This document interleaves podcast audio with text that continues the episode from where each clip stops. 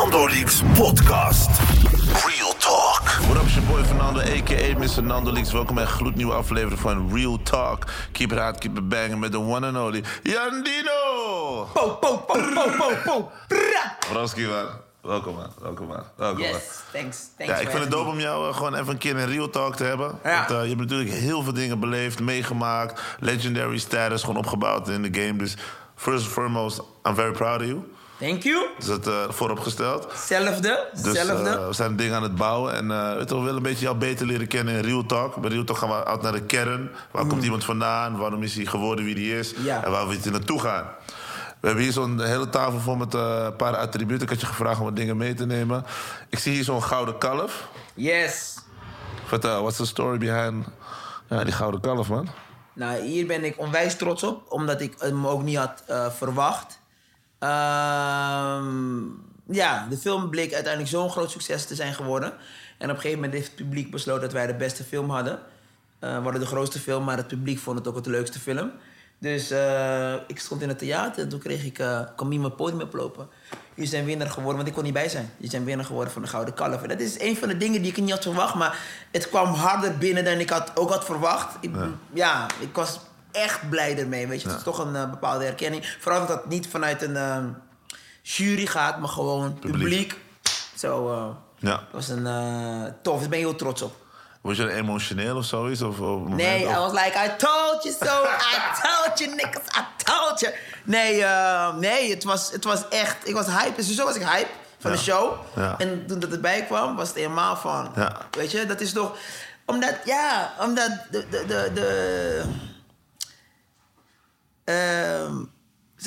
ze geloofden er nou niet in, weet je? Wie ze? De mensen? Ze, de mensen, weet je, de critici, de mensen die zelfs al een beetje nog geld lenen voor dit. Dan denken ze, ze hadden eigenlijk gehoopt van, hopelijk halen ze misschien een gouden film. Dat is 100.000, dat is ook heel veel. Ja. Hopelijk halen ze dat. Ja. Dat was het, weet je, maar ze waren ook blij geweest met 80.000. En wat ze doen is meestal de rekensom. Hoeveel allochtonen krijgen ze binnen? Maar het is super breed. Ja. En uiteindelijk werden het 700.000. Oh. En we're still counting. En we gaan nu naar de tweede. Snap je dus... Maar Bon Bini Holland, zeg maar, had je bij jezelf altijd de vision van ik wil een film maken? Was het een jongensdroom? Want hoe is dat, zeg maar, tot stand gekomen? Want iedereen wil wel een film maken, maar je hebt gewoon... You and in. Ja, nee, maar dat is het. Iedereen wil een film maken, maar ik wilde echt een film maken. I was like, I'm gonna make a movie. Ja. En gewoon gekeken naar de mensen die ik tof vond, hè, van Amerika. En, Eddie Murphy, Chris Tucker, al die mensen. En ik wist zeker dat ik het ging doen. Dus toen de filmmaatschappij, dat was toen nog iWorks, mij benaderde... toen was ik al bezig met een concept... Okay. En toen was er nog F.C. Kip, de movie, weet je wel. En toen waren zij ook nog iets... Zij wilden nog eens van een Coming to America. En dat was een van mijn favoriete films en zo. Dus classic. Was iets van... En ik had al een beetje zulke lijnen... want ik had al een rol geschreven van een jongen die naar... een Curaçaose jongen, weet je, komt naar Nederland... en komt bij zijn tante terecht, grote Nederland... en hoe gaat hij overleven? Wordt verliefd en zo... standaard ingrediënten voor de film. Maar ik had het al. Ik had al iets geschreven. En toen ze spraken, was like, let's go. En wij hadden misschien net voor iWorks... hadden wij een andere maatschappij... die wilde toen ook gaan investeren. En toen dachten wij, gaan we dat met onze eigen money doen. Maar ik moet eerlijk zeggen... dat was nog maar misschien 1/10... van het uiteindelijke budget... van wat wij erin... ik kan het gewoon niet zeggen. We hadden zoiets van, we gaan 3 ton erin investeren. Was gewoon mijn eigen geld. Ja. En toen iWorks erbij kwam kijken... toen gingen we opeens naar een 2,7 mil. En dat was de... Ja. Ja, ging niet naar mij, hè? Ging naar andere mensen. Hey! Ja, het kost wat, hoor. Ja. Maar dat vind ik wel mooi, zeg maar, want wat je zegt, wat ik ook net zei, van heel veel mensen willen dingen, maar je put like your money to work en je gelooft gewoon in, je gooit gewoon je driet. Het kan net zo goed ook gewoon kunnen floppen bij wijze van spreken. Ja. Snap je? Maar je hebt ook thuis overlegd, schat, die 3 ton gaat in iets. It might vaporize, but... Nee, zo zei ik het niet, bro. Okay. Dan ging het niet door. Ik ga erin, misschien is het weg. Nee. Ik kom terug, 100. Oh, alsjeblieft, laat het terugkomen, Nee, maar... Dus ik was er op die pad. Ja. En toen kwam het erbij. En uiteindelijk is de film, is de kalf ook één van de... weer checkpoints van oké, like we did good. Ja. En eigenlijk is dit, want ik ga er meteen over naar deze. En dit is eigenlijk het begin geweest. Dit was eigenlijk de allereerste... Kijk hoe onbeschoft ik mee omgaat, Kil. Het is gewoon sorry. Was dat een script? Dit was de eerste scriptversie. Treatment eigenlijk. Was niet eens de script. Ja. Dus dan hebben we de allereerste, 2014. Ja. Op 6 maart was die af. Dus dan ga je praten. En dat duurt ook heel lang, hè? Dus we waren daarvoor een jaar daarvoor al bezig. Ja. En dan was de allereerste... En toen ik dit had... Toen werd ik wel een klein beetje emo. Want ik kreeg dit en ik dacht... We hadden nog niet al het geld rond, hè? Maar toen dacht ik echt van... Zie je, bro? Dit is het. Ik ga gewoon... Ik ga het halen. En ik zag mezelf toen wel een gouden kalf ontvangen. Maar ik wist dat ze mij niet gingen nomineren. Okay. Omdat comedies worden sowieso... eigenlijk al vrij weinig genomineerd hier in Nederland. Amerika trouwens ook, voor een Oscar. Nou, of dit, dan Gouden Kalf. En ik ben niet die acteur, weet je. Ik ben gewoon, I'm an entertainer. Maar ik zag mezelf al staan daar. En uiteindelijk van hier naar daar. Ja. Dus dat is dan... Wauw. En hoeveel is veranderd van het eerste... Oh, hier treatment? Is niks meer over, bro. Dit is... nee, maar dat is gek. Je begint met iets... Ja. Het is echt een zaadje, dat wordt na een boom. Dus letterlijk, het is gewoon niet meer... Het zit erin. Ja. Ik bedoel, de blueprint zal het zijn, maar... Wat is één verschil wat gewoon totaal anders is van wat het is? Want je zegt, het beginidee was F.C. Kip. Ja. En toen werd het opeens... toen ging het opeens naar... toen ging het naar Robertico, zijn liefdeslijn. Gerry is later ontstaan. Ja. Het is een big part geworden van de movie... Judeska kreeg een hele andere lijn. Het is totaal wat anders. Een heel ander verhaal. Ja. Het verhaal was echt... Wat hier is, wat uiteindelijk de film is geworden... Major difference. Maar hoe ga je verder met een deel 2? Want op een gegeven moment heb je een succesvolle deel 1 gemaakt. En dan komen mensen waarschijnlijk... Diezelfde mensen die niet geloofden, die kloppen weer aan. Hey, ga je het nog een keer doen? Bro, het was eigenlijk al meteen toen we de 200.000 hadden gehaald. Uiteindelijk toen we platinum werden, 400.000 hadden gehaald. Toen wisten ze allemaal zeker, weet je wel. Maar tegelijkertijd waren ook heel veel mensen pessimistisch. Hè? Die zeiden van, luister dan. Je gaat niet 2 keer jackpot raken, weet je wel. Kijk, we moeten het nu nog gaan bewijzen. Maar, kijk, mijn ding is... Falen kan altijd. Maar waarom ga ik daarop focussen? Mijn focus is nu gewoon van... Just gonna make another great movie. Dus, let's do that. Dus ik zit niet met, ik zit niet met de verwachtingen van andere mensen. Sowieso eigenlijk nooit. Ik ben niet bezig met wat andere mensen doen. Toen wij Bon Bini Holland 1 was een heel grote discussie. Doen we het in december? Want toen, volgens mij was het... Star Wars kwam uit en James Bond kwam uit. Van nee, beter ga je niet, want ik kan niet met hen concurreren. Ik concurreer niet met James Bond. Als jij naar James Bond gaat, ga je naar James Bond. Dan zeg je niet zo van, oh shit, moet kiezen tussen Bon Bini Holland of James Bond. Nee, je gaat regardless naar James Bond of je gaat naar Star Wars. Ik heb mijn eigen club mensen die naar mij toe willen gaan. Je moet naar mij willen gaan. Ik kan niet bemoeien met wat James Bond doet of hoe hun planning is. Ik heb niet die budget. Uiteindelijk deden we dat ding. En toen hadden wij op een gegeven moment in een weekend... hadden wij James Bond en Star Wars verslagen. Op een gegeven moment waren wij de grootste. En ze hebben natuurlijk iets meer reclame. Dus die blijft wat langer. Maar we hadden op een gegeven moment... Toen hadden wij in de eerste anderhalve maand... hadden wij uiteindelijk 500.000. En toen was iets van... Zie je nou? Dus als je gewoon focust op je eigen game... dan komt het gewoon goed. Er is genoeg, snap je? Ja. Er zijn genoeg mensen in de bioscoop. Ik moet die mensen die mij willen zien, die moet ik trekken. Ik moet niet bezig zijn met de mensen die niet naar mij willen gaan. Whatever, man. Ja. Maar hoe moeilijk is het om bijvoorbeeld een deel 2 te maken? Want dan heb je een deel 1, dan heb je iets neergezet.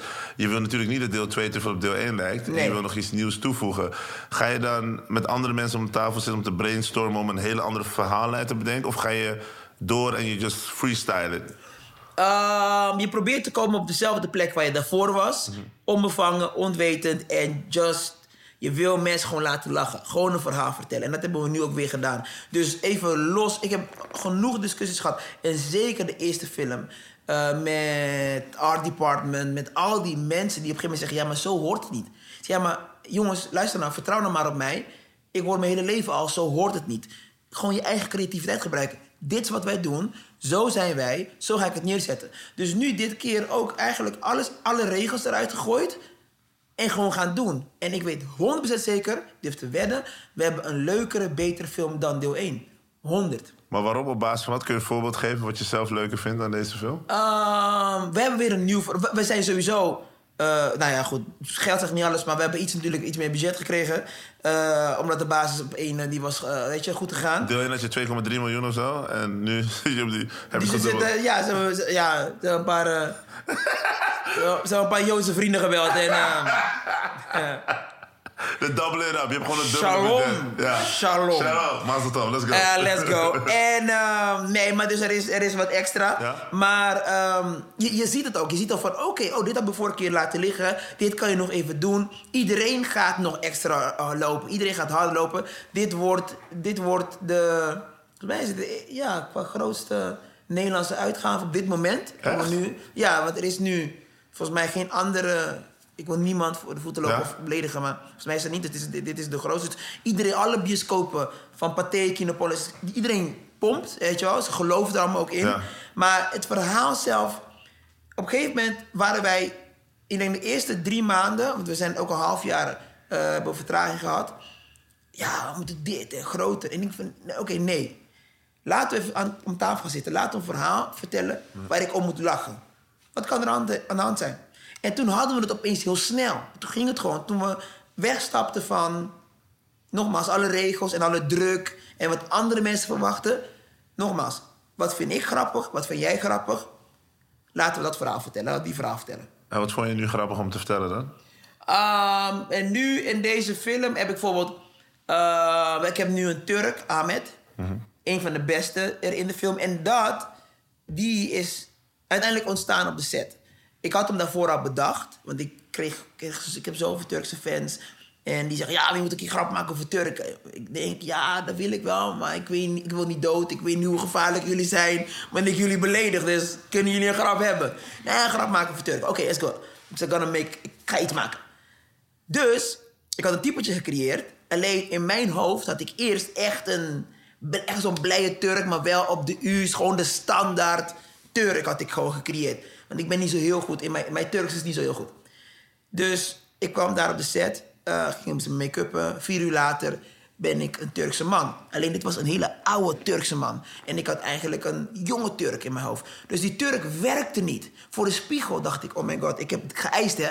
Want ik had vorige keer 5 rollen. Dit keer had ik 6 rollen. Ik dacht, ik moet gewoon... Eddie Murphy is mijn held. Dan die professor. Ik moet 6 rollen hebben. Dus budgetair gezien, mensen ahoeren... Jandino zegt, het moet gebeuren, gaat gebeuren. Ja, maar dan moet Jandino nog leveren. Dus Jandino staat niet voor de spiegel. Jandino denkt, jij met je grote bek, dit shit werkt niet. Dus ik kwam op de set. En camera, iedereen staat klaar. Een hele draaidag ervoor. En toen ging ik praten met ik ben zijn naam even kwijt. Andere Turkse, mijn co-speler. En hij zegt tegen mij, ik zeg tegen hem, luister bro, ik heb een probleem. Ik heb een Turk in mijn hoofd, die gaat niet werken. Alle Turken gaan boos worden op mij, want dit is niet de Turk. Ik moet iets anders hebben. Jij bent de drukke gast nu en ik ga onder jouw energie hebben. Ik moet een paar Turkse woorden hebben. Hoe praten jullie, de oudere mannen, hoe zijn ze? En hij ging me in een half uur, ging hij me zeggen, allemaal gebaren. Ik ging gewoon naar hem kijken en spons. Ik zei, jongens, geef me een kwartier. Ging even terugtrekken. Ik kwam terug en opeens gingen wij viben. En ik denk dat het een van de beste karakters is van de hele film. Wow. Onder druk, maar... Ik heb dit is wel één ding wat ik goed kan. Is wanneer ik druk heb, weet van luister. Ik heb geen shit meer te verliezen. Wat gaan we doen? Gaan we ons druk maken de laatste minuten? Of gaan we gestrekt been erin? En toen, ik heb nu een Turk neergezet. Bro, als de Turken niet nu nog op gaan houden... Ziet er lang. Of wat zou ik zeggen... In ieder geval, deze Turk is... Wow, dit is de Turk. Hoe heet die, Ahmed?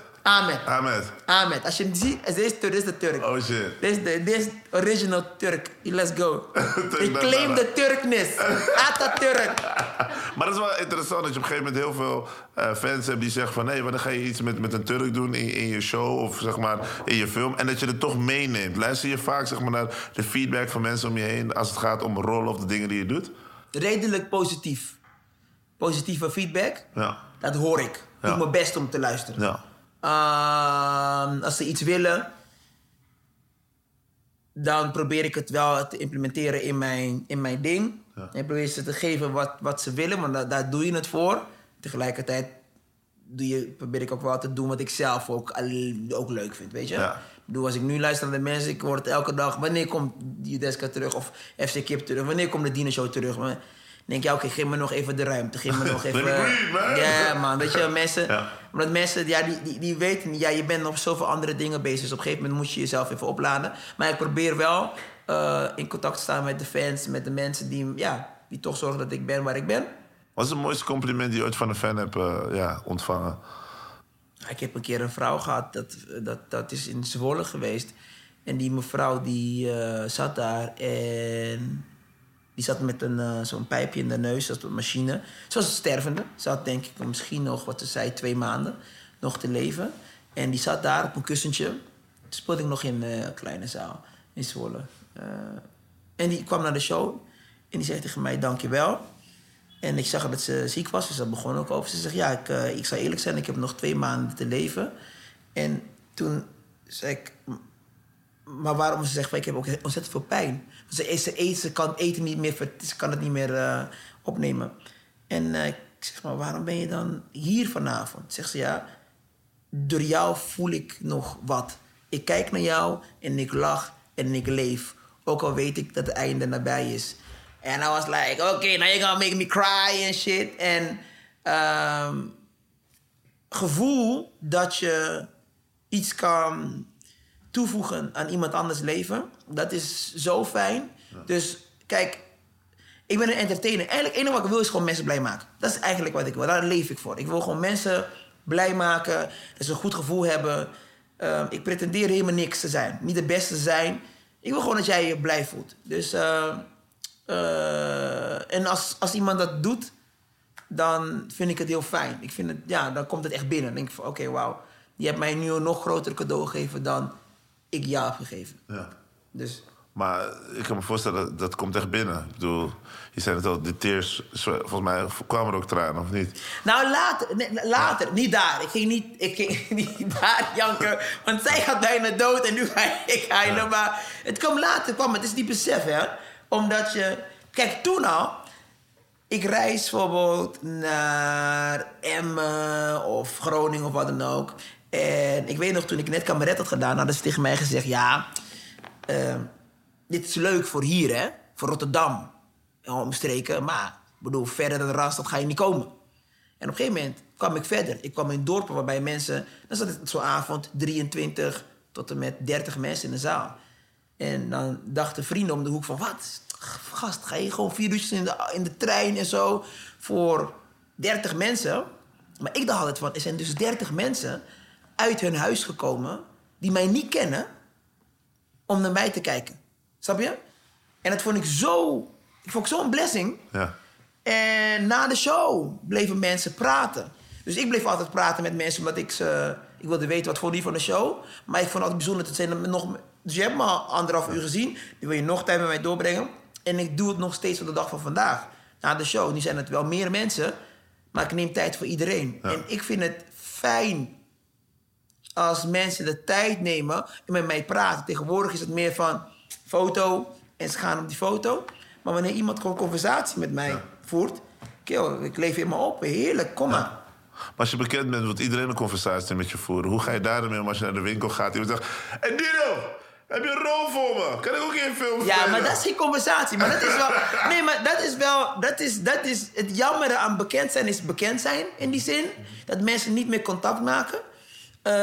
Dino, ik heb een grap voor je. Dino, hoeveel geld heb je nou? Weet ik veel. Gewoon doe even Dino of weet ik veel. Gewoon, dat is geen... Oké, whatever, like, ik snap het. Maar gewoon een gesprek voeren, gewoon. Hé man, hoe is het? Hoe gaat het? Gewoon met mij praten. Ik bedoel, als je mij tof vindt... Soms sta ik naast mensen en denk ik... Ja, maar je vindt mij tof. Ik sta hier, hè. Praat met jou, hè. Ja. Je bent bezig met je telefoon. Ja. Van dit moment vastleggen, maar dit is het moment. Ja. Dus, maar ik snap het. Maar tegelijkertijd vind ik dat alles tegenwoordig veel meer gaat van... dat mensen bezig zijn het moment te vast te leggen voor later. Dus je gaat later beleven. Als ik kijk naar concerten, ik ga het later beleven, dus ik maak het nu. Dus ik beleef het niet nu, ik ga het later beleven. Ik geniet straks. Of mensen kijken naar het leven van iemand anders. Hoe we kijken naar Instagram. We leven eigenlijk het leven van iemand anders. We kijken naar al die vlogs. Hoe iemand anders iets beleeft. Of ze naar de kermis gaan. Of hoe noem je dat? Achtbaan en al die dingen. Ja. Mensen zijn heel erg bezig met het leven van andere mensen. Ze leven niet meer of minder in het nu. Als ik kijk naar... Ik heb medelijden met mijn kids. Ik heb medelijden met... Als wij nu kijken naar hoe we foto's maken. Dat vind ik zo'n bizar ding. Mensen gaan ergens, die gaan naar het strand. Supermooi. Water is blauw. Zon schijnt.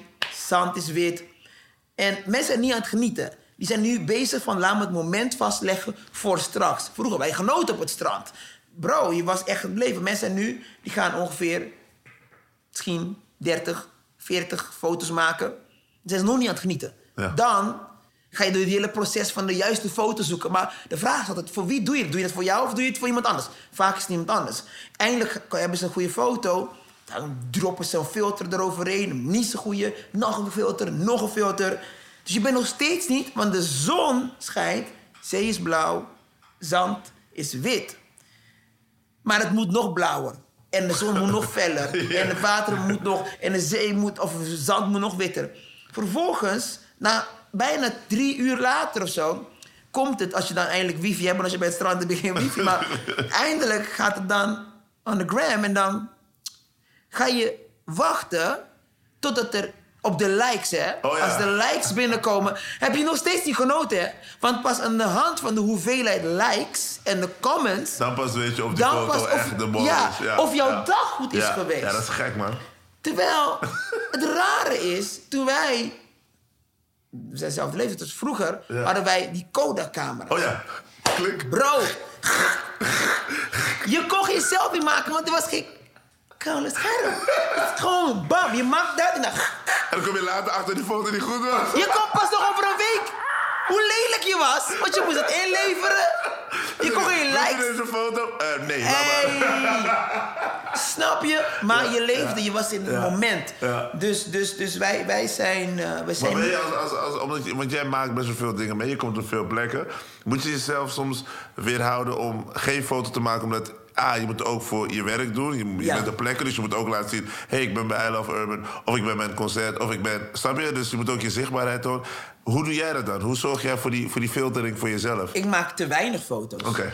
Ik heb soms dat je bij mij kijkt... dan heb ik 3 dagen een foto met 3 dagen geleden... en dan heb ik 2 dagen... dan post ik iets, maar ik maak veel te weinig foto's eigenlijk. Bewust. Ik denk, maar ik maak het bijvoorbeeld mee. Denk, als ik kijk naar anderen... dan hoorde ik vorige keer van mijn volgers... je volgers gaan eigenlijk veel meer groeien... als je veel meer foto's plaatst, je moet veel meer... Maar ik denk, maar als ik zo foto's aan het plaatsen ben... dan wanneer beleef ik het, snap je? Ja. Maar het is een job, dat weet ik, het is gewoon een job. Maar ik vind het moeilijk, om dat te doen. En het is nogmaals mijn werk. Ik vind het al raar, die sma's en die guys die geen entertainer zijn... Die werken bij de Aldi, maar die hebben 100.000 volgers. Ja. En die hebben een liefde dat ik denk, dat is niet jouw leven. Ik zeg I know this ain't you. This ain't your car. Hey. Maar dan is het, dan is iedereen is, we zijn gevallen voor die trap. Het is echt een val. Het is heel veel perceptie ook, hè? Oh my god. Want je komt mensen tegen en die laten dingen zien en denk ik, huh? Of het ergste wat ik vind is, zeg maar, dat je komt een vrouw tegen en zegt, ja, je volgt mij. En ik echt zo, huh? Ik weet niet. Oh jawel, want ik ben Huppelepup, dan noemt ze de naam en dan ga ik het zoeken. En dan denk ik bij mezelf, welk filter gebruik jij dan? Want je ziet er totaal anders uit, man. Na de show... Nee. Soms aan de show, voor de show krijg ik berichten van... Ik kom dan en dan naar de show. En ik check en denk, oh my... Whoop, check, let's go. Check wie komt. Hey. Met mijn chauffeur in de auto. Ik zeg, hey bro, luister, vanavond kijk, deze gaat komen, weet je. Ik mag gewoon kijken. Ik ben al 24 jaar met Shirley, ik mag gewoon kijken. Hey, dan staan ze in de rij. Ik heb je vanmiddag een bericht gestuurd. Heeft je zus iets gestuurd? Want jij lijkt op iemands broer, nigga. Jij lijkt... Bro. Maar sowieso... Ik vang niet die filters. Alles is... Op een gegeven moment... Konijntjesoor... Maar sinds wanneer is konijnenoren aantrekkelijk op een gegeven moment? Weet je? Of een soort piepstemmetje dat je zo zingt. Dat soort... Ik denk, huh? Nee, maar zeg maar echt... Ik ben een paar keer... Catfish, wallfish... Hey, wow! Ja, oké. Die filters... Bro, het is echt... Je zegt van... Ik ben... Ja, like, sure. Ik wil echt de foto zien. Ik wil je echt... Stuur je paspoort. Ik wil jouw paspoort zien. Babyfoto's. You in beeld like that. Maar wat ik ook zo... Want ik had een keer een discussie met een goede vriendin van mij... over zeg maar, het posten van... want ik post foto's van mijn zoontje. En een keertje had ik per ongeluk... Zeg maar, want hij had een foto zeg maar, bij zo'n babyshoot. Daar zat hij zeg maar, in bad. Vond ik echt een mooie foto. Maar gewoon uit trotsheid dan post je hem. Zij belt mij... Nou, je kan het niet posten, want er zijn gekke mensen die ook kijken naar foto's. En toen dacht ik, oh shit, weer weggehaald. En toen, op een gegeven moment werd ik gewoon een beetje zenuwachtig van... welke foto's post ik wel of niet van mijn kids? En weet je, dus heb jij dat ook, dat je dan denkt van... de kids kiezen niet voor bekendheid. En toch, wij doen iets bekend of in beeld of wat bekend het ook betekent. Maar weet je, denk je er ook wel eens over na? Nou, we hebben tijdens de discussie... Kijk, ik ben super trots op mijn kinderen. Dus ik wil eigenlijk mijn kinderen showen. Ik vind gewoon hashtag papa dingen wanneer ik met mijn kinderen dingen aan het doen ben. Omdat ik het ook... Ik vind het namelijk, en zeker voor een donkere man met zijn kids... is een ding wat wij ook vaker moeten showen. Waarbij het is een ding wat er is. Zwarte vaders zorgen gewoon voor hun kinderen. Maar de perceptie, dan komen we daar weer. Toen ik in groep 8 zat... en ook groep 7... ik was de gast zonder vader... Maar ik had 5 jongens in mijn klas, witte guys, met een gebroken gezin. Ja. Maar zij krijgen die stempel gewoon niet. Ja. Ja. Hun vader was niet voor hun aan het zorgen. Ja. Maar zij kregen die stempel niet. Dus wij hebben eenmaal die stempel vaak onterecht. Ja. Want wanneer je een vader ziet, een bruine vader, zwarte vader, die zorgt voor zijn kids, is het van, oh, ook bijzonder. Nee, wij zorgen gewoon voor onze kinderen. En natuurlijk zijn er een aantal mannen die nog verdwaald zijn hè, in die situatie. Maar ik vind het heel belangrijk om dat beeld ook gewoon... dat positieve beeld ook te laten zien. Ja. Maar ik heb ook wel eens discussie met mijn vrouw... bijvoorbeeld van oké, wat laat je wel niet zien van andere kinderen? Mijn kinderen worden gewoon herkend. Ja. Als ze bijvoorbeeld naar... dat zijn de kinderen van Jandino. Maar mijn kinderen vinden het ook leuk om vlogs te maken... omdat ze zien het allemaal. Het is tegenwoordig iedereen, maar ze zijn allemaal beroemd. Ja. Weet je wel, ze hebben access tot de camera's supersnel. Ja. Dus, of als ik het niet doe, dan... Ze leven allemaal op internet tegenwoordig, Dus je vrouw zegt af en toe niet en jij zegt... En mijn kinderen willen bijvoorbeeld... Mijn zoontje Elijah, die wil eigenlijk... Die heeft sowieso al zijn... die zegt van papa, volgende film zit ik in de film. Oh jee. Ja, die is al klaar voor. Die is al nu helemaal klaar met zijn pak voor première. Dus die is al... Ga je dat ook doen? Ga je hem ook in de film zetten? Dat vind ik al super tof. Okay. Ik had hem ook vroeger... een keer in een FC... Niet FC Kip, maar bij een andere... Jawel, ik wilde hem trouwens 1 keer in FC Kip gebruiken. Maar toen ging hij keihard huilen. Toen was hij 4 jaar... Nee, 3 was hij, 3,5. En hij kwam. Maar ik was toen Judeska. Maar ik vergat het. Ik was Judeska en ik had mijn bril op. Dus ik zei... En hij zag dat personage. Ja. En toen zei ik van... hey, Shirley, kom mee. Ik zei, hey, boefie. Papa, dus hij kijkt naar mij... En hij hoort papa. Maar hij ziet iets wat niet klopt. Blauwe oog, schaduw, nagels. Dus waarschijnlijk hoorde hij... I'm gonna eat you. Ik weet niet wat. Janken. Ja. Dus toen heb ik hem eruit gehaald. Ja. Ik heb hem bij een andere keer... het was gewoon een normale personage. Heb ik hem al een keer gebruikt. Maar hij vindt het tof. Ik zou dat willen delen met hem. En ik neem hem ook altijd mee podium op. Als wij Ahoy, De Kuip, Curaçao, na de show... neem ik ze podium op en dan laat ik ze zien. Dit is het, weet je wel. Ja. Al deze mensen die zijn gekomen voor een goede, fijne avond. Papa geregeld. Dit is mijn job. Zo trots op me zijn. Want je hebt ook een foto, zeg maar, gepost op Instagram. Die, ja, die viel me op en heel veel mensen. Dat je ze meenam naar het huis waar je toen bent opgegroeid. Ja. Waarom deed je dat? En neem ons even mee naar die foto. Ik heb hem volgens mij zelfs in mijn phone. Ja. Ik vind hem, ja, ik kan misschien zelf uitleggen waarom die foto zo voor je betekent. Nou, mijn zoontje wilde sowieso heel graag... ja, kijk, dit is waar ik dus ben opgegroeid. Dit is eigenlijk, volgens mij was het gewoon 5x9. Ja. Of 5x8 zou het op zelf kunnen zijn. Voor Nederlandse begrippen, ja, zou je zeggen... oeh, dat is een tough life. Maar dat was mijn paleis. En mijn rijkdom zat juist in de armoede... want ik had niet last van alle beperkingen... wat vaak welvarende mensen hebben, weet je wel? Moet allemaal meer en dingen. Dus ik was happy. Wij waren arm. Maar wat is arm? Kun je ons een beeld geven? Arm is wanneer jij naar de toilet moet. Je moet even gaan lopen naar de bosjes... en je moet poepen in de bosjes, omdat er geen wc is. Arm is dat je... één teltje hebt om te douchen. Arm is... We hadden op een gegeven moment... Mijn oom... die werkte op verschillende basis, ook een fabriek... en die nam op een gegeven moment chips mee... van die Cheetos. Ja. Nam die mee. En wij aten dat. En hadden die dozen, die waren maanden. Soms 2 jaar hadden we van die dozen. Dan hadden we elke keer van die... Ja, ik weet niet waar iets vandaan had. Hadden wij die chips gegeten, of die Cheetos. Bro, ik kwam in Nederland...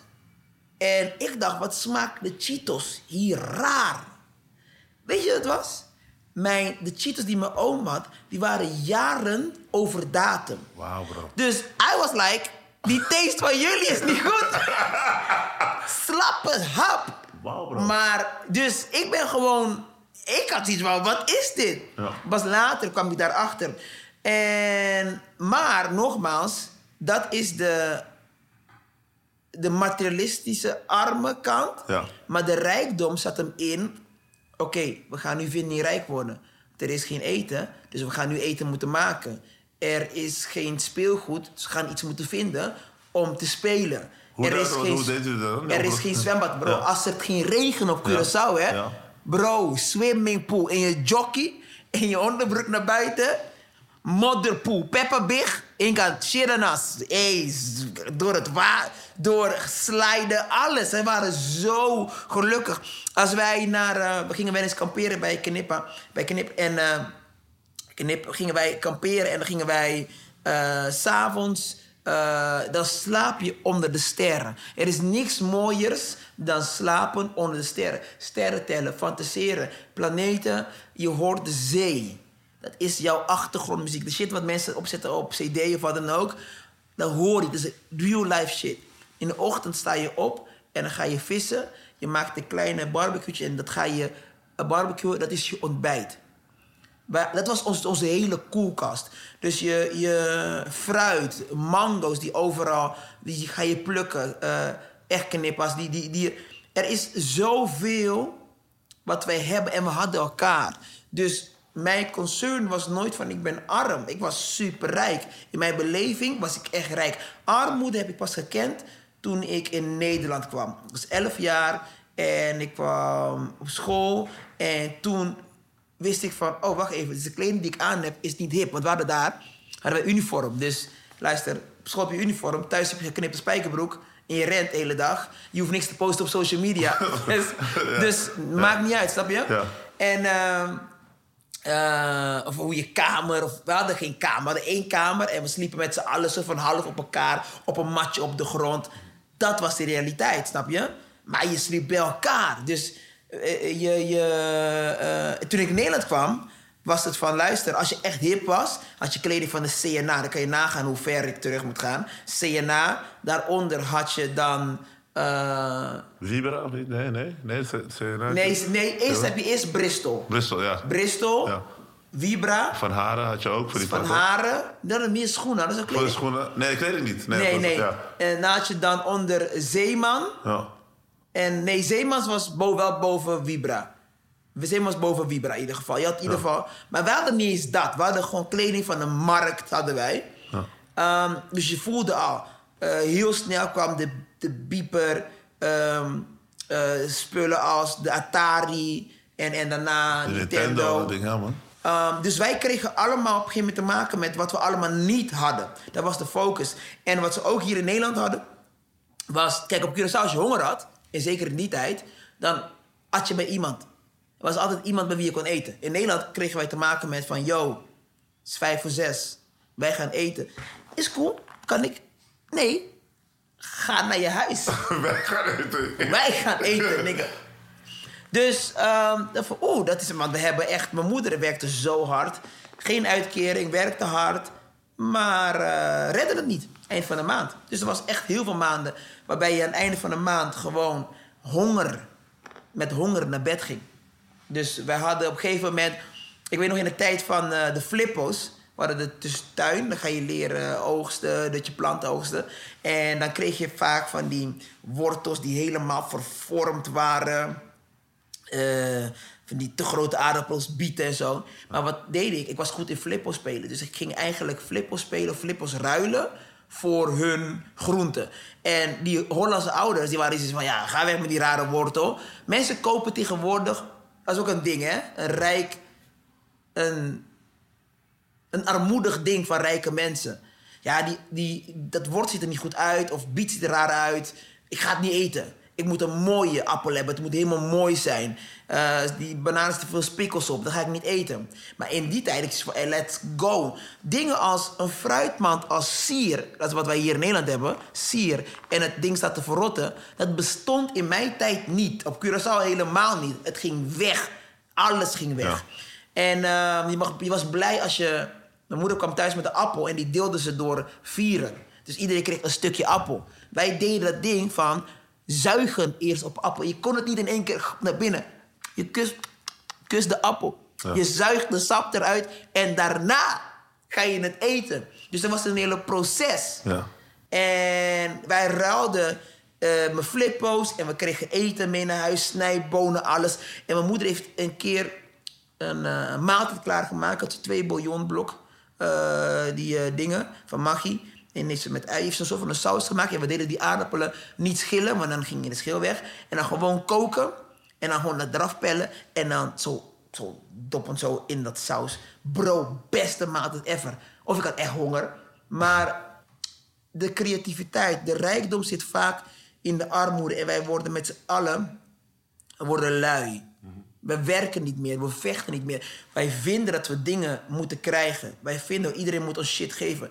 Niemand hoeft mij geen shit te geven. Ik pak alles. En dat is mijn hele instelling in alles. Alles is van mij. Want ik werk ervoor, ik pak alles. Je hoeft me niet te zeggen hoe goed ik ben. Je hoeft me niet te zeggen hoe slecht ik ben. Ik bepaal. Ja. Dus ik creëer zelf, weet je. Dus dat is... Maar als kind zijn, als je zo leeft... Want kinderen zijn soms heel cruel. Die kunnen soms wreed zijn. Bijvoorbeeld, zij lopen met hippe kleding. Jij komt bijvoorbeeld met andere kleding. En gingen ze pesten? Was dat ook? Of had je daar geen last van? Of... Ja, bro. Ik was pestmateriaal.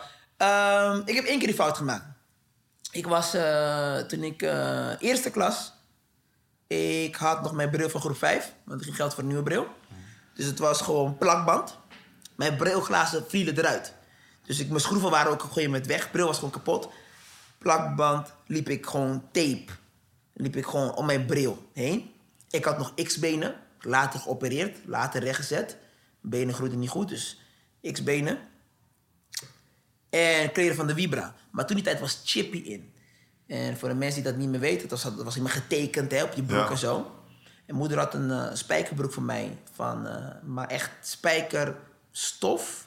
Maar geen spijkerstof, maar soort van het leek op spijker van de markt. Dus als je dit deed, scheurde het, weet je wel. Zo dunne. Maar toen dacht ik, weet je, ik ga gewoon net huisje op die chippy broek. Ik teken gewoon het huisje. En ik vouwde de broekspijp omhoog. En ik tekende daar chippy op met stift. En in mijn beleving... Die broek had niet eens model. Maar dat zag je niet. Ik was vinderij. Ik kwam binnen, school en ik denk, oké dan. Vandaag, today is the day. Ja. Oké? Dino heeft ook chippy. En Morales. Ik heb die jongen nooit meer gezien. Maar hij was het. Daarom vergeet ik zijn naam nooit meer. Oh. Ik kwam binnen. De mensen keken naar mij. En Morales begon in de stilte in de aula. Hij heeft op zijn broek getekend. En de hele aula ontploft. En ik keek om me heen en ik denk, je bent ook een fucking idioot. Waarom wil jij hierbij horen? Jij bent fucking Dino. Want ze noemden mij vroeger hè? Dino. Toen ik, want ik had mijn naam, ik vond Jandino vond ik niet tof. Dus ik heb mezelf Dino genoemd. Ik kon niet eens Engels spellen, want de leraar kwam me toe. Weet je zeker dat je Dino heet? Want er staat overal op je SO's Dino gespeld als in Diano, piano. Dus ja, op Curaçao noemen we het zo. En denk, oh shit. Oh, die A moest daar en de I, whatever. Maar op dat moment... Ik was al hip, hè. Ja. Niemand pestte mij op school. Mensen probeerden het, maar ik was snel met mijn mond. Ik was klein, maar ik was snel met mijn mond. Ik was vindingrijk. Maar één moment maakte ik die fout. Ik wilde opeens iets anders zijn dan ik was. Ik wilde ergens bij horen waar ik helemaal niet bij wilde horen. Dat was een pijnlijke les, maar het was een les die ik nodig had. En op dat moment, I was like, F the world. Ik ben het. Als ik met een gescheurde shirt naar school kom, en ook al is die gescheurd omdat hij oud is, zeg ik, dit is de mode. Jij bent lomp dat jij het niet hebt. Ja. En uiteindelijk ben ik gaan merken dat mensen mij gingen volgen. Maar wij zijn steeds bezig met de andere mensen te pleasen. Maar goed, ik had die waardevolle les nodig. En de moraal is nooit meer gezien. Niet van, dat jullie kill, geen googelen van, kill, kijk me nu dan. Nee, maar ik was dankbaar voor die les. Ik had het nodig. Ja? Ik had het nodig, omdat want wat nou als ik binnen was geweest en mensen hadden gezegd, oh tof wat je had gedaan. Dus dan ging ik daarna nog meer dingen zoeken om andere mensen te pleasen. En geld zoeken om het broek te kopen voor andere mensen. Dit was een les die ik nodig had. Gelijk afgestraft. Oh bro, ja, de lach was hard. Ja. Bro, de lach was hard, ja. Dus ze was gelijk klaar. Maar heb je dan ooit in je volwassen leven ooit die fout ook weer gemaakt? Of nooit meer? Dat je bijvoorbeeld, want als je succesvol bent en... Ja. Money's coming in, you chilling, you vibing. Heb je dan ooit op een gegeven moment per ongeluk afgeweken van hoe je zelf bent? Dat je jezelf betrapte? Dat je denkt van, hey, wow, I'm going back to the people pleaser. Nou, als je mijn vrienden... En ik heb echt weinig nog van vroeger. Marcel is een goede vriend. Marcel, als je Marcel gaat zeggen, die zegt... Dino is nog steeds die vervelende pleurisleier. Ik ben gewoon freaking irritant.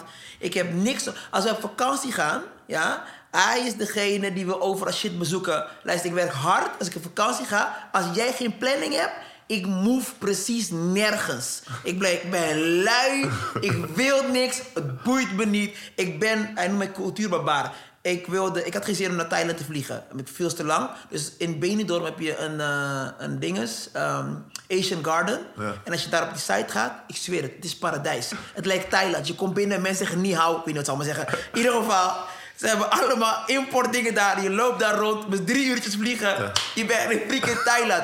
Maar ze zeggen, je bent echt een cultuurbarbaar. Maar luister bro, ik hoef niemand te impressen. Het maakt mij niet uit, oké? Okay? Ja. Ik weet wat ik weet. Ik praat over de dingen waar ik weet. Dus voor de rest, het maakt me niet uit. Marcel zegt dat als je bijvoorbeeld nu met Rico praat... Rico Verhoeven, zal ik zelf tegen jou zeggen... Ik ben echt zelf de gast. Dus ik heb dat... Ik heb misschien, en het nu niet zeer om... Ik heb misschien ooit een keer een fout gemaakt. Oh, snelle... dat was toen mijn tijd met de Lama's. Ik keek de Lama's niet. Mijn toenmalige manager zei... Dit moet jij doen. Ik had net prijs gewonnen bij Kameretten...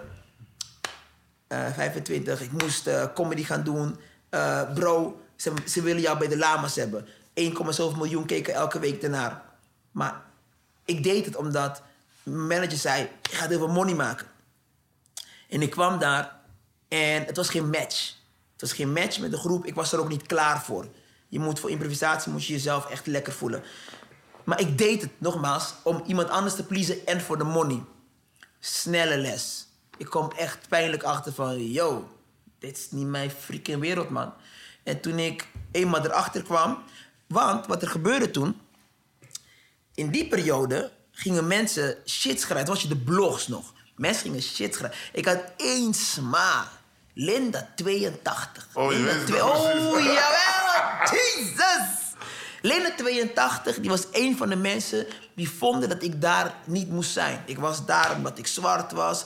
Ik was ongetalenteerd en bla bla. En deze mensen zijn vaak, en Als je mijn critici ziet, die zijn fel. Mijn critici denken van, hoe kan hij zo succesvol zijn? Hoe kan hij zo rijk zijn? Hoe kan hij zo gelukkig zijn?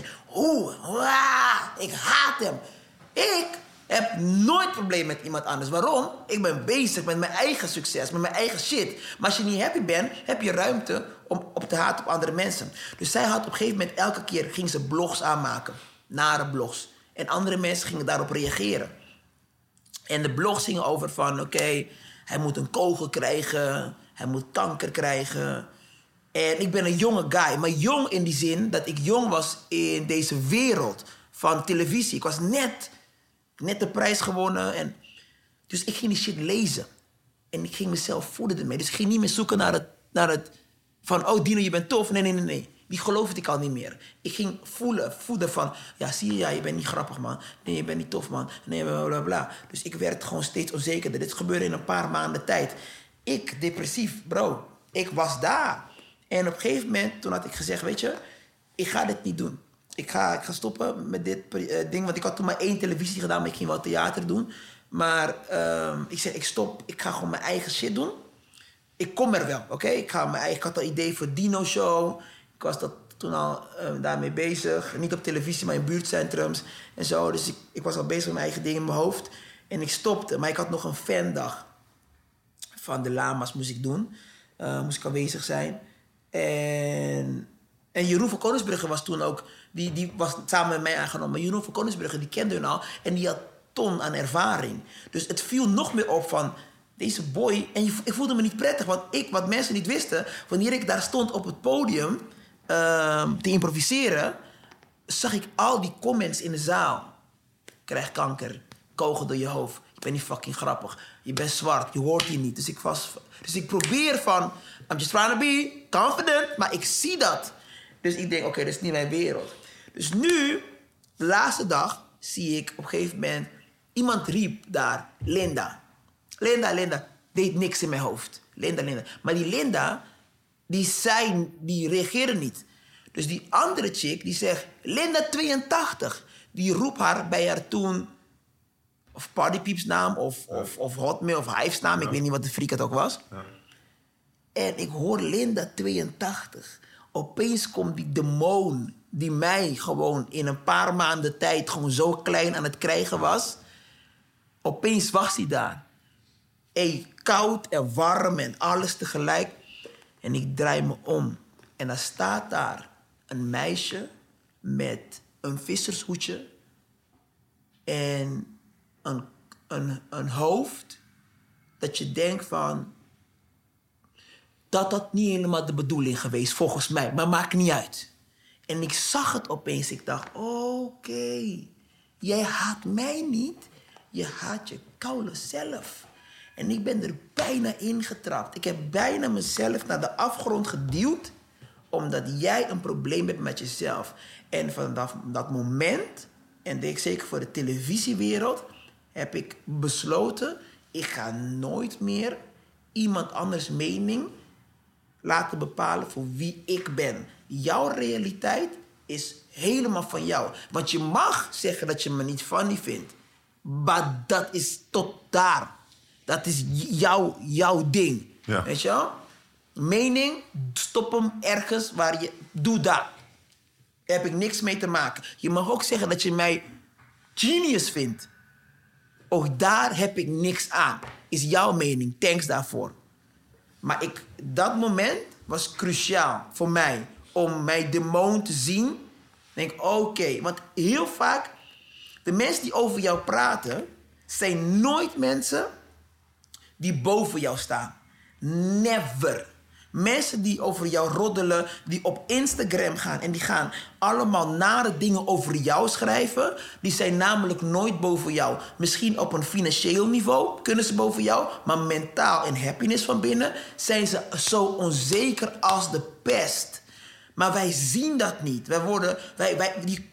Wij maken de mensen groot. Jij hebt de macht om een hater groot te maken... Maar je hebt ook de kracht om de hater... geen niet eens aandacht, niet eens leven. Like, block his ass. Ze worden gek, hè? Ja. Want ze komen op je... Dus je moet... Ik heb 1 keer een comment gelezen. Dino Show. Way back. op Twitter. Ik hou van de Dino Show, maar ik haat die gast zijn stem. Bro. Die hele show hoor je mijn stem. Ja. Dus je kijkt elke week zo. Je moet mij nu vragen, Dino, maak een lijst van 10 mensen die je haat. Ja. 5. Ik kan het niet voor je opnoemen. Ja. Ja. Er zijn mensen die ik waarschijnlijk niet grappig vind of niet goed vind. Ik kijk niet. Ja. Ja. That's it. Ja. Nee, ik snap dat, want zeg maar... Ik merk dat ook heel veel mensen bezig met negativiteit. Kijk, de enige, wat ik altijd wilde doen, bijvoorbeeld met de radio, is bring positive vibes. Ik vind het belangrijk om een platform te geven aan mensen. Om, weet je, ik bedoel, al is iemand met rap, theater of een boek geschreven. Come on, weet je toch? En je merkt heel erg dat mensen heel vaak die jealousy hebben. Ja, maar kan je mij niet uitnodigen? Bro, ik weet niet of je het door hebt, maar ik heb maar 5 dagen in de week een show. En ik doe mijn best om zoveel mogelijk mensen uit te nodigen. Ik bedoel, volgens mij ben ik een van de eerste radio-dj's in Nederland die kickboxers uit. Rico Verhoeven, voordat hij was doorgebroken. Toen hij in Amerika lekker bezig was, toen hoorde ik van hem, hij moet in de show komen. Yeah. Dus ik ben altijd al bezig geweest om mensen... Je weet het toch, maar soms heb je dan mensen... Komt dan een rapper tegen en zegt, ja, maar ik ben nooit in de show geweest. Bro, kill. Yo, I'm doing my best. Hey. Het lijkt alsof het nooit goed genoeg is. Nee, maar kijk, en dat is het. Het gaat never goed genoeg zijn voor hun... Ik krijg het vaak. Ja. Je moet mij, je moet hem uitnodigen. Ik kreeg op een gegeven moment... in de eerste jaren van de Dino Show... kreeg ik ton aan kritiek. Ja, maar waarom heb je witte mensen op de bank? Luister. Ten eerste, er zijn op een gegeven moment zoveel... Nu, de tijd dat we nu in leven... waarbij je nu hoe de rap scene en muziek scene echt...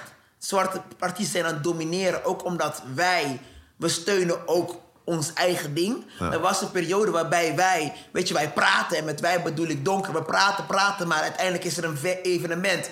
En ze zijn er niet. Ja. Dus dan denk ik, ja, maar op een gegeven moment was er geen artiest. Dan had bijvoorbeeld een week, dan had ik bijvoorbeeld 2 witte mensen, Nederlanders, en 1 zwarte Nederlander. En de hoofd van die hele show is zwart. Sketches uit de wijk. En dan is nog... Ja, maar zie je die Jandino? Ja, laat maar. Kijk wat ze met Humbert hebben gedaan. Ja. Zo praten. Maar kijk je. Steun je. Nee, man. Nee. We zijn verdwaald. Ja. Snap je? Dus ik heb ook... Je gaat niet iedereen kunnen redden. Niet. Zijn op de wereld, als je 10 mensen hebt... zijn er 5 mensen die jou mogen. En zijn er 5 mensen, wat je ook doet... Ja, het maakt niet uit. Dat is true. Het maakt niet uit. Ja. Want ze zijn binnen niet happy. Ja. So I'm not gonna satisfy you ever. Ja. Like, ever. En moet je volgens mij ook niet willen op een gegeven moment. Op een gegeven moment moet je gewoon het beste doen wat jij kan doen. En zorgen dat je zoveel mogelijk mensen kan helpen wat je kan. Maar je kan niet zeg maar iedereen pleasen en denken van... Oké, I got all else. Oh shit, hoe gaan we... Snap je? Dat wordt gewoon onhandelbaar. Ja. Maar wat ik mooi vind aan jou is zeg maar dat... en dat zie ik zeg maar met successful people... en daar focus ik allemaal op. Ik vind het mooi om te zien hoe je net een mooi verhaal vertelde... van hoe je van niets naar iets kwam. En hoe je elke ervaring hebt gebruikt... om je te prikkelen om naar de next level te gaan. Omdat je had ook kunnen zeggen... ah, is kut, wordt niet niks meer. Nee, man, ga niks meer doen. Oh, ga niks meer doen. Dus ik vind het wel mooi. Daar heb ik ook Real Talk opgezet. Ik wilde zeg maar verhalen vertellen... waarbij mensen... misschien iemand anders nu inspireert. Stel dat iemand nu naar dit gesprek kijkt en denkt... ja, man, dat heb ik ook meegemaakt.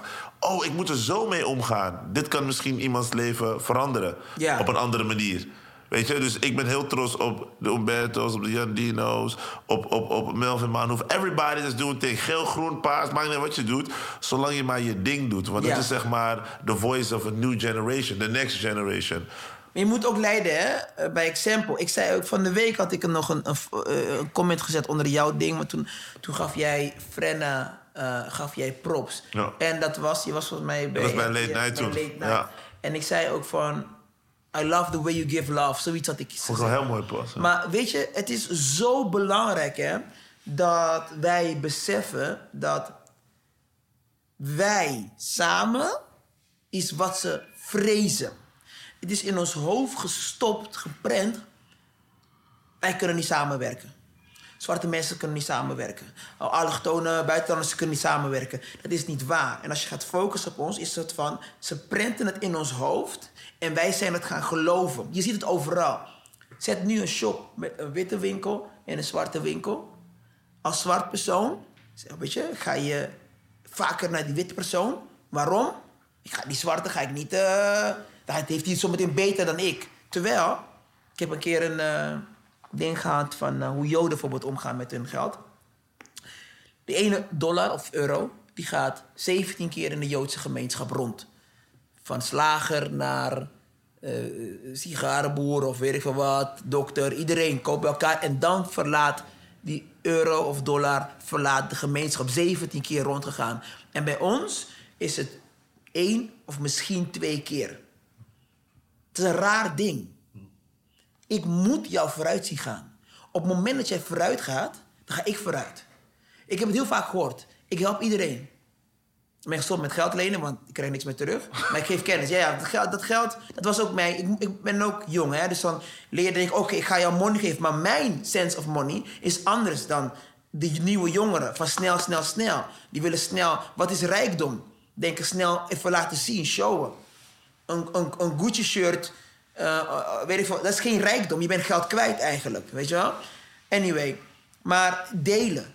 Kennis delen. Als ik iets kan doen om te zorgen dat dat Fernando nog groter wordt... de volgende keer dat ik word geassocieerd met Fernando... word ik geassocieerd met iets groots. Maar als ik Fernando naar beneden helpt... en ik ben de enige die alles moet gaan dragen... ik kan niet alles in mijn eentje dragen. En er is ook sowieso... mensen moeten ermee ophouden. Er is geen betere jij dan jij. Er is geen betere Dino. Snap je? Iemand anders gaat misschien 6 keer de Kuip kunnen vullen. Ik kon 1 keer de Kuip vullen met Najib. Dat was mijn ding. Oké? Dus ik hoef niet te denken van... oh ja, maar die kan het nog. Zo, dat is zijn pad. Dat is jouw pad. Ja, man. Dit is van mij. Ja, man. Dus wij moeten nog meer... we zijn het al aan het doen. Investeren... in elkaar. Ja. Bouwen in elkaar. We running the whole shit, maar we runnen niks. Mode. Kunst. Intellectualiteit. Gewoon, als je kijkt naar heel christendom. Waar ze het allemaal vandaan hebben. Je kan helemaal teruggaan. Dus ik heb discussies met heel veel mensen over dit topic. Als je bij ons thuis komt en mijn kinderen vraagt van... Oké, Jezus. Wie is Jezus? Welke kleur is Jezus? Jezus is bruin. Oké? Voor mijn kinderen bruin. Ja, maar dan moet je niet die kinderen leren. Hoezo leer je dat? Hoezo? Wat kleur is Jezus? Ja? Nee, ja, Jezus heeft geen kleur. Pleur op, luister. Als je ogen sluit, is het verdomd moeilijk voor jou om te bidden tot een Jezus die bruin is. Want in iedereen's hoofd is Jezus wit. Oké? 98%. Oké, dus jij wil zeggen tegen mij, deze gast... was tot zijn 33e, ergens in het Midden-Oosten, waar hij niet opviel, hè? Met blond haar, blauwe ogen, maar niemand zag hem. Hij viel niet op, want de Bijbel staat, hij viel niet op. Ze hebben het van ons afgenomen, dus ik heb er iets van, luister, mijn kinderen, ik noem ze ook jonge koningin en een jonge koning, die, als zij moeten buigen, want ik vind namelijk, als je Chinees bent, moet Jezus voor jou Chinees zijn. En als je wit bent, moet Jezus voor jou wit zijn. Als je zwart bent, moet Jezus voor jou zwart zijn. Waarom? Als jij buigt tot het allerhoogste... en diegene boven jou is niet wie jij bent... dan je gaat nooit groeien. Er blijft altijd iets boven jou. Dus mijn kinderen leren... ik hoef niks te vragen aan niemand... behalve aan God die in mij is. God lijkt op mij... ik lijk op God. In mij. Mijn kinderen ook. Die hoeven niet. Wij zitten constant validatie te vragen aan andere culturen. Poetin zegt het ook. Afrika is er bijna een graveyard aan het worden. Waarom? Wij gaan naar het buitenland. Buitenland, dokters buiten, dit buiten, alles buiten. Terwijl alles buiten gaat naar Afrika het halen. Hoe lang geleden is het dat wij lachten om de vormen van, weet je, die volle zwarte vrouwen. De vormen van die vrouwen. Hoe lang geleden we lachten erom. Afrikaanse muziek, invloeden, vonden wij whack. Kijk hoe ze praten. En nu is het hip. En iedereen doet eraan mee. Nu is het, als je praat over volle billen, zeggen mensen Kim Kardashian. Allemaal nichten lopen zo. Allemaal, dat is hun lichaam. Ja. Dus wij zitten gewoon. En wij zitten van, oké, pak maar van ons. Omdat wij gefocust zijn dat jij niks van mij mag pakken. Dus wij moeten wakker worden. We zitten in een val. Als ik iets kan doen om jou beter te maken... en jij kan iets doen om mij... al is het €1, al is het een advies... al is het een dingetje... bro, wij gaan zo groeien. Ja. Groeien. Ja, maar dat heb ik altijd geloofd. Wat ik zeg van... soms vragen mensen van... hé, maar waarom ga je zo hard voor... de scene of mensen die bij jou de show komen... dat je ze promoot wanneer jij op tv bent. Ik zeg... omdat zij zijn ook onderdeel van de culture. Hoe gek zou ik zijn als ik ergens op tv ben... en ik vertel over toffe muziek, wat ik tof vind... ga ik muziek kiezen, wat ik misschien niet luister. Terwijl ik op dat moment iemand uit de culture die ik tof vind... ook kan promoten. Maar ik luister naar meerdere muziekstromingen. Maar ik vind het belangrijk om to keep building on the culture... and building on your people. Als iemand zegt, ja, wie is een grappig comedian? Let's go to Jandino Show. Ga je niet zeggen, ja, maar die kill is niet grappig, man. Ja, want... snap je wat ik bedoel?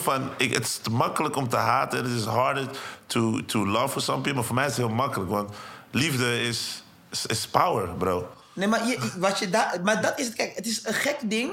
Als je mensen dat bij mij, en ik weet dat ze het bij anderen ook doen...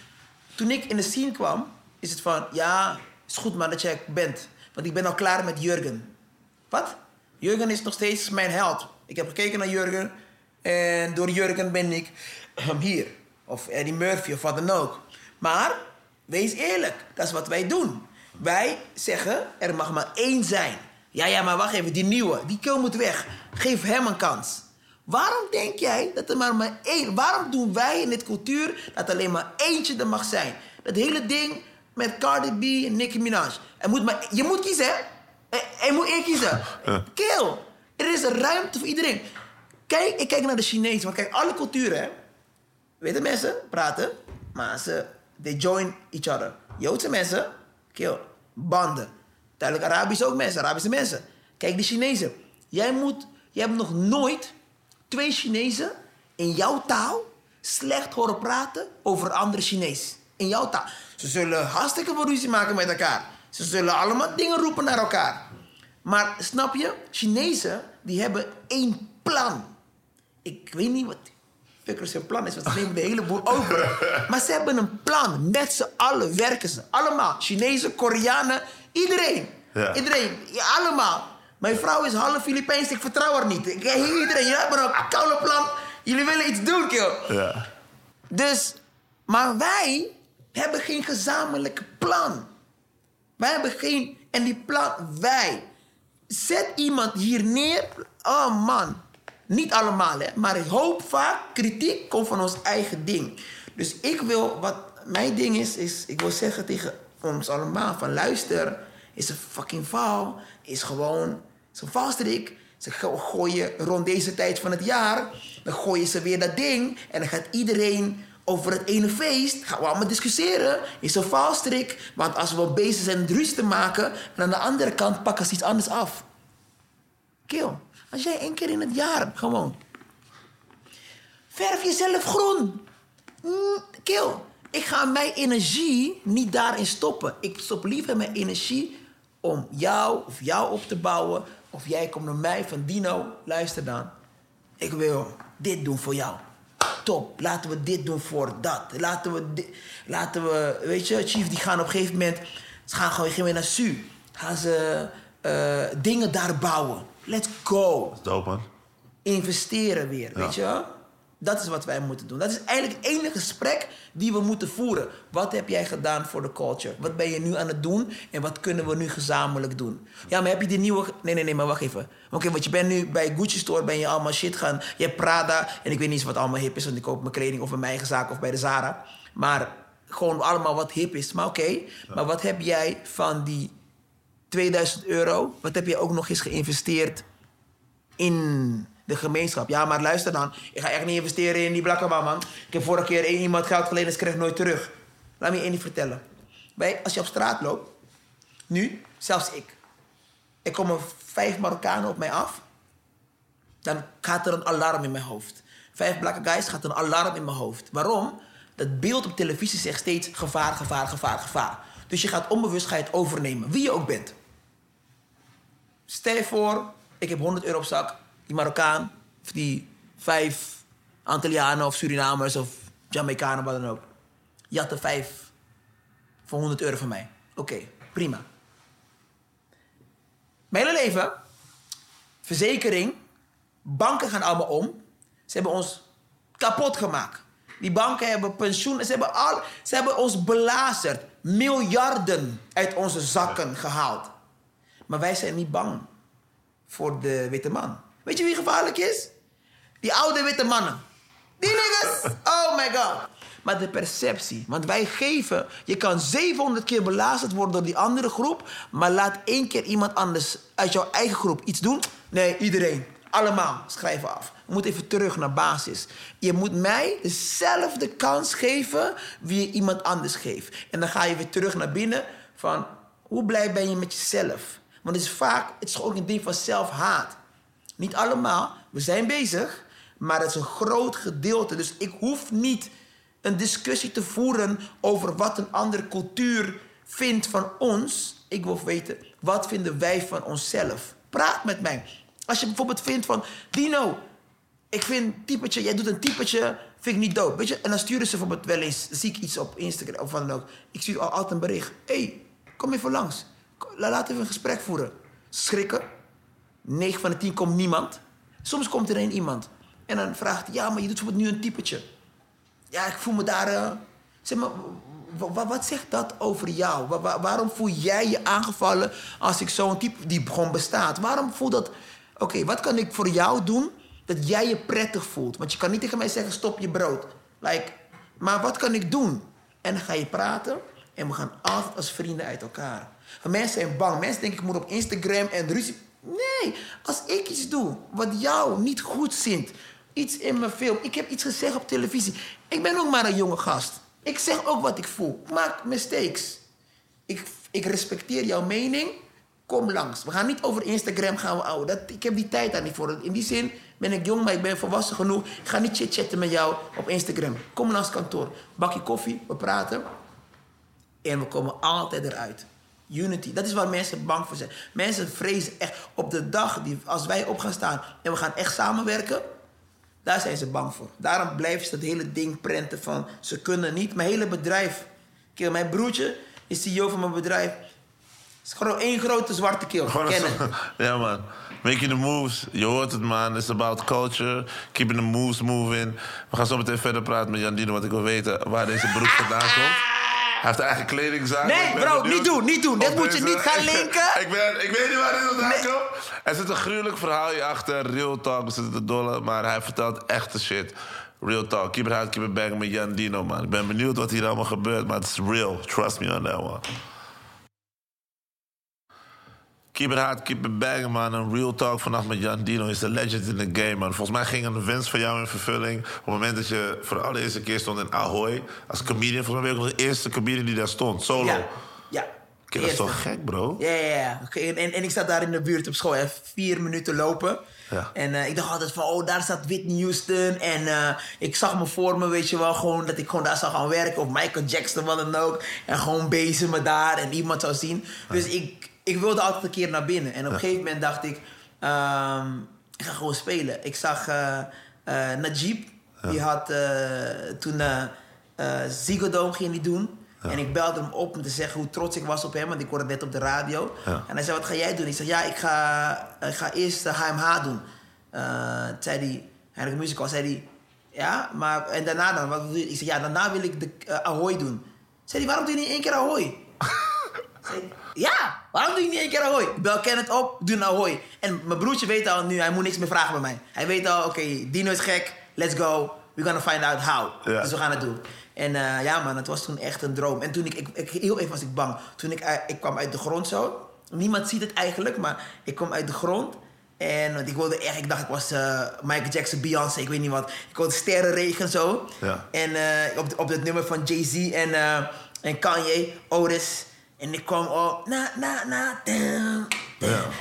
En ik kwam op en ik zag opeens duizenden mensen. Was, ai, mijn Jezus. Dit is een goede tijd om te flauwvallen. Oké, let's go. En breathe. En toen ging ik. Maar als ik zo de beelden zo zie, is ik zie wel die pure angst. Ja. Maar wat ook mooi is, zeg maar, want je hebt best wel heel veel hoogtepunten in je leven gehad. Zeg maar, wat zie je, zeg maar, als je all-time high? Dat je denkt van... Net als bijvoorbeeld Eddie Murphy. Eddie Murphy heeft heel veel stand-up dingetjes gedaan. Maar Raw is voor mij persoonlijk... Sommige mensen delirious. Maar Raw... En die, je dacht, dat is voor mij een classic. Heb je ook zo'n klassieker voor jezelf? Of iets gedaan dat voor jou... Nee, weet je wat? Kijk, ik ben eerlijk genoeg om te kunnen zeggen... Kijk, Eddie Murphy is bijvoorbeeld een van de beste comedians... ever. Voor mij dan, hè. Echt ever. Ik ben heel goed in heel veel dingen. Ik kan iets, maar niet bijvoorbeeld...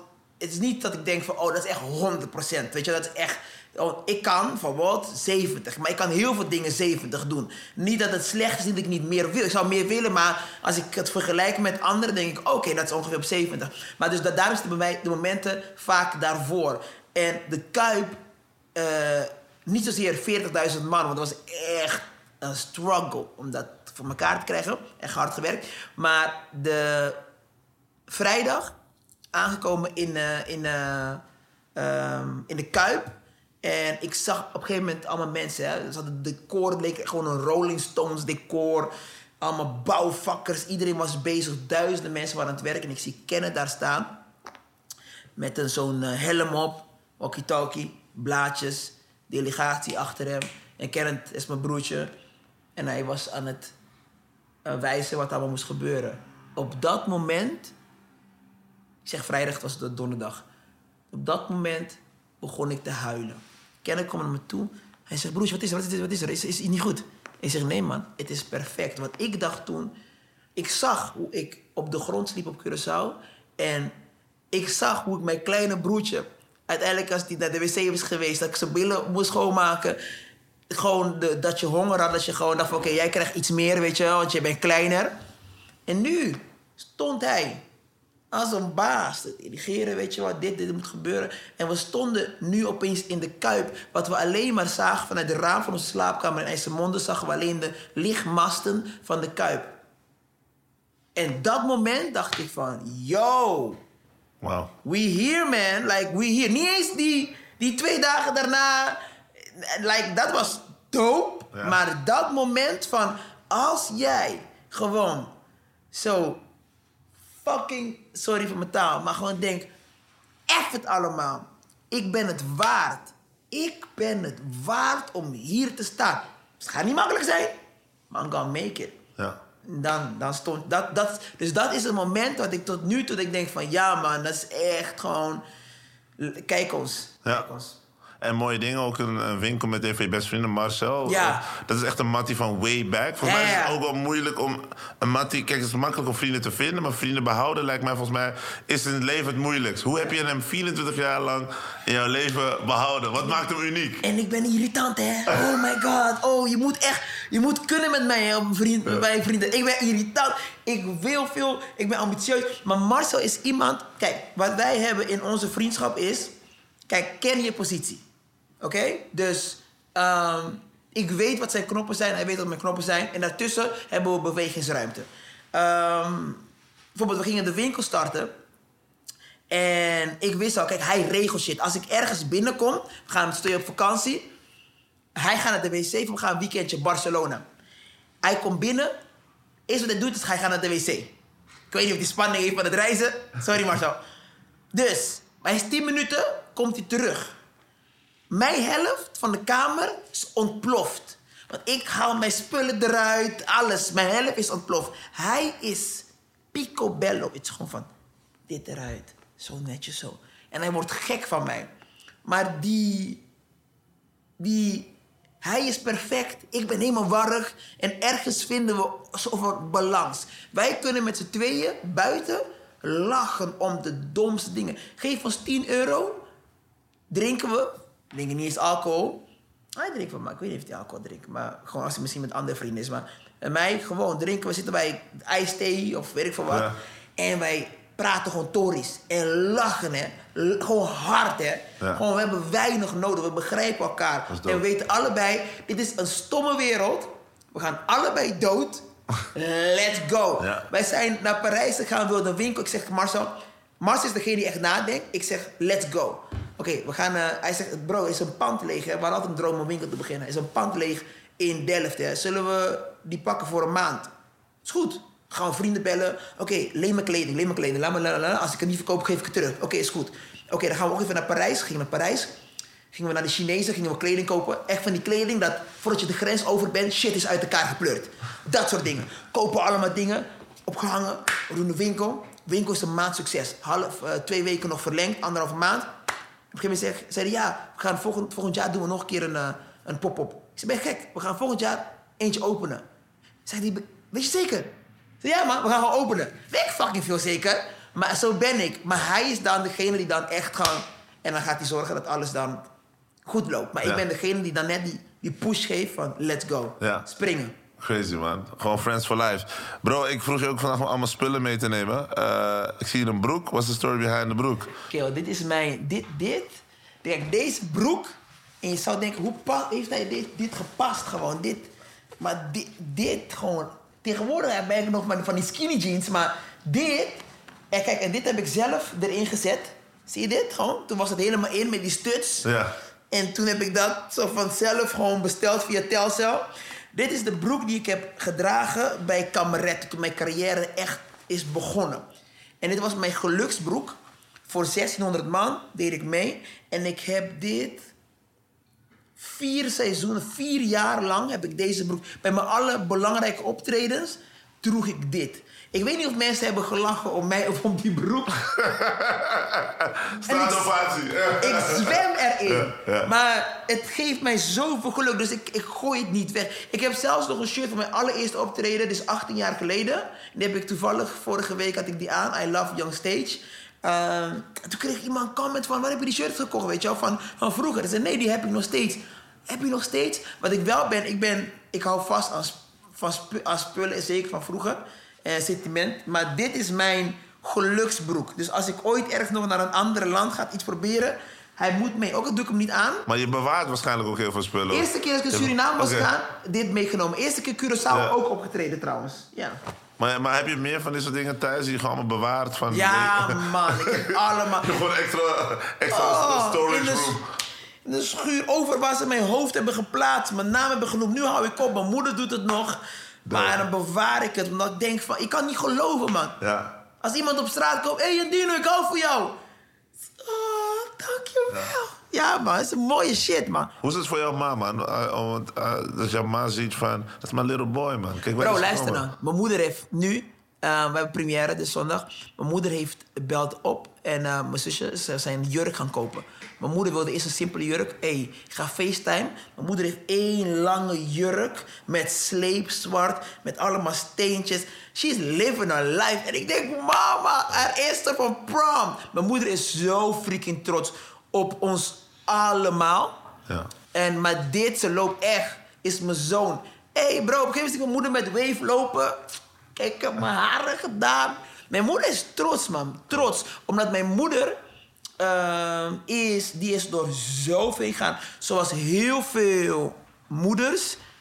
Die heeft zichzelf geofferd voor haar kinderen. En het mooiste wat je kan doen als kind is gelukkig zijn.